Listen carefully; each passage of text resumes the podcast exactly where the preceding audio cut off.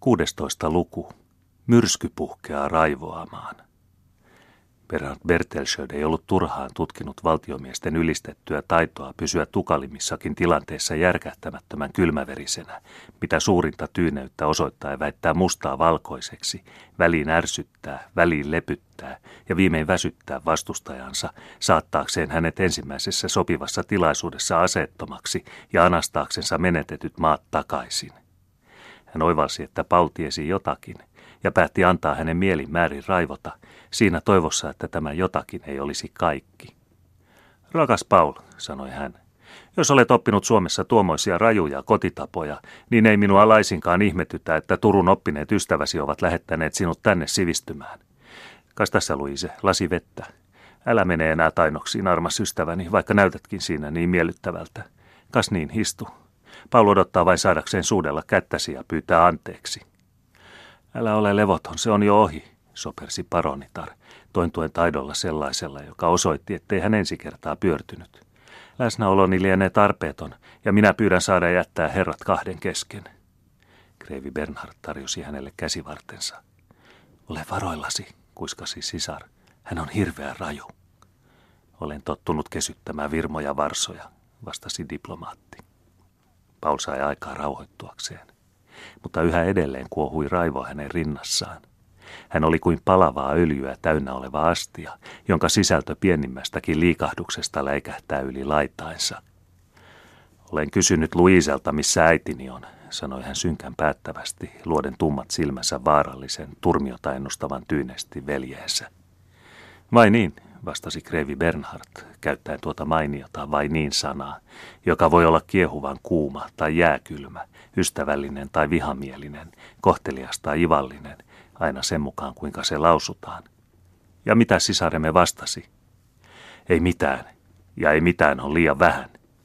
On kysymyksiä, joihin ei mitään on paras vastaus, vastasi Krevi Bernhardt välinpitämättömästi. Ole järkevä hyvä Pauli ja karkoita mielestäsi tyhjät houreet. Toivon, että Madame voi vallan hyvin. Missä? Norrköpingissä tietysti, jollei hän niin kuin arvelen jo ole mennyt laivaan. Valehtelet. Mitä? Taas näyte suomalaisesta kasvatuksestasi. Pyydän sinua nuori herra vähän paremmin punnitsemaan sukkeluksiasi. En aio mennä tainoksiin niin kuin Luise, mutta minä en pidä kohteliaisuuksista, jotka haiskahtavat hollituvalle. Minäkin tahdon pyytää sinulta jotakin, sanoi Paul. Jätä pois tuo mahtavan huoleton ääni, jota voit käyttää puhutellessasi lapsia tai naisia tanssiaisissa. Minun se ei tehoa yhtään mitään. Et tunne minua. Minä en ole enää sama kuin viimeksi erotessamme. Minussa on jotakin, joka sanoo, että meistä täytyy tulla viholliset, ja se olisi ikävää, Bernhard. Olemmehan veljekset. Rukoile sinua. Puhu rehellisesti, puhu suoraan, puhu minulle kuin veljelle ja vastaa minulle, missä on äitini. Vallan mielelläni. Sojona missina, en halua parempaa. Mutta täytyykö minun välttämättä olla yhtä tunteellinen ja haaveksivainen kuin sinä itse, saavuttaakseni armollisen hyväksymisesi? Mitä huudahduksia tulee minun käyttää, puhuakseni mielesi mukaan? Mitkä valat tulee minun vannoa, että minua uskoisit? Vannon Jupiterin nimeen, että olet erehtynyt. Vakuutan Uudinin, Tuurin ja Freijan nimessä, että olet saanut päähäsi joukon hullunkurisia houreita.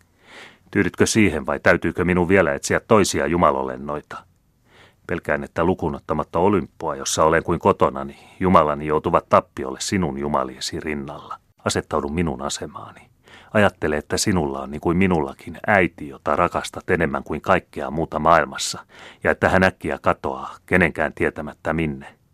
Etkö pakottaisi vaikka kiviäkin puhumaan kysyessäsi heiltä, missä on äitini? Mene kysymään maantien kiviltä ja ne vastaavat sinulle, kivikirjaimilla tietysti. Hän matkusti Norrköpingiin. Äitini ei ole matkustanut Norrköpingiin. Hyvä, sinä vastaat itse kysymykseesi.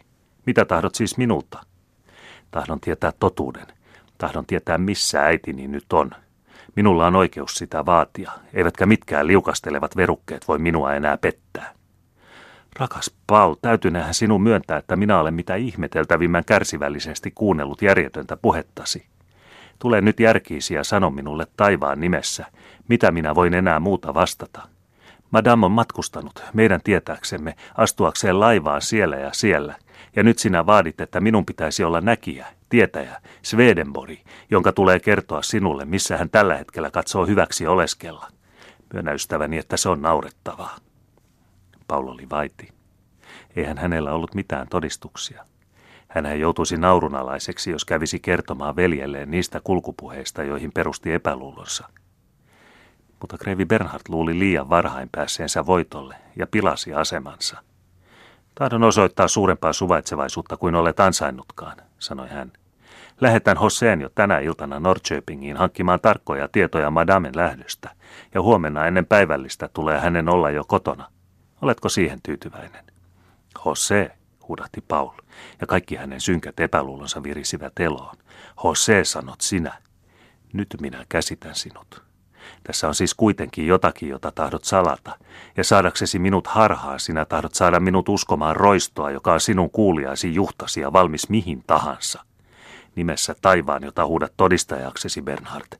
Nyt rupean uskomaan, että sinä olet suurin roisto, mitä maa pinnallansa kantaa. Mutta minua et petä.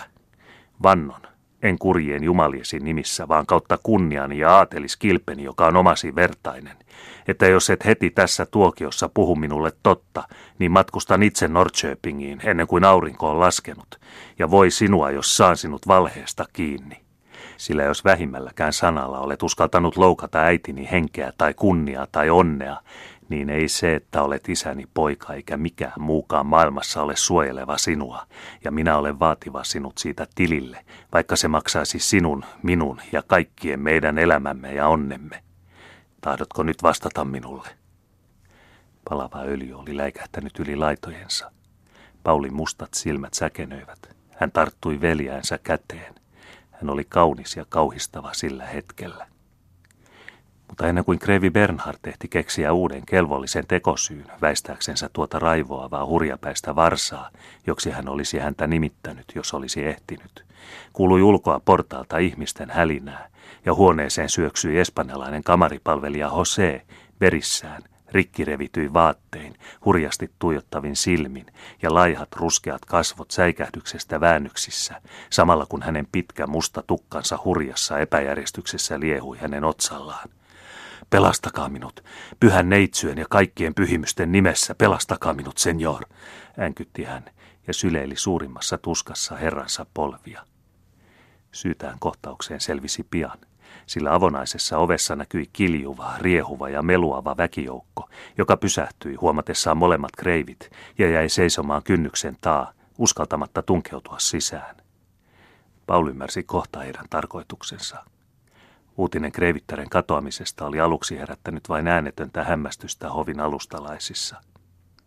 Päivän kuluessa olivat sitten huhut, toinen toistaan liioitellummat, muuttaneet hämmästyksen kuohuvaksi kiihkoksi, joka oli saanut uutta sytykettä Paulin käynnistä kylässä ja vihdoin viimein vimmannut nuo muuten rauhalliset itäjoittalaiset täyteen raivoon. Suusta suuhun lensi kertomus rakastetun kreivittären surkeasta kuolemasta, ja luulun ilkityön aiheuttamat epäluulot kääntyivät heti kohta vastatulleeseen Espanjan mustalaiseen, joksi rahvas häntä nimitti, ja jonka ruskeat, oudot kasvot ja eriskummaiset silmät jo heti ensin näkemässä olivat herättäneet kammoa, inhoa, ehkä kateuttakin. Kaikki olisi luultavasti kumminkin jäänyt paljaisiin uhkauksiin, jollei Jose, noita epäluuloja aavistamatta, olisi näyttäytynyt kylässä, jossa kiukustunut rahvas heti paikalla hänet ympäröi ja alkoi häntä pahoinpidellä.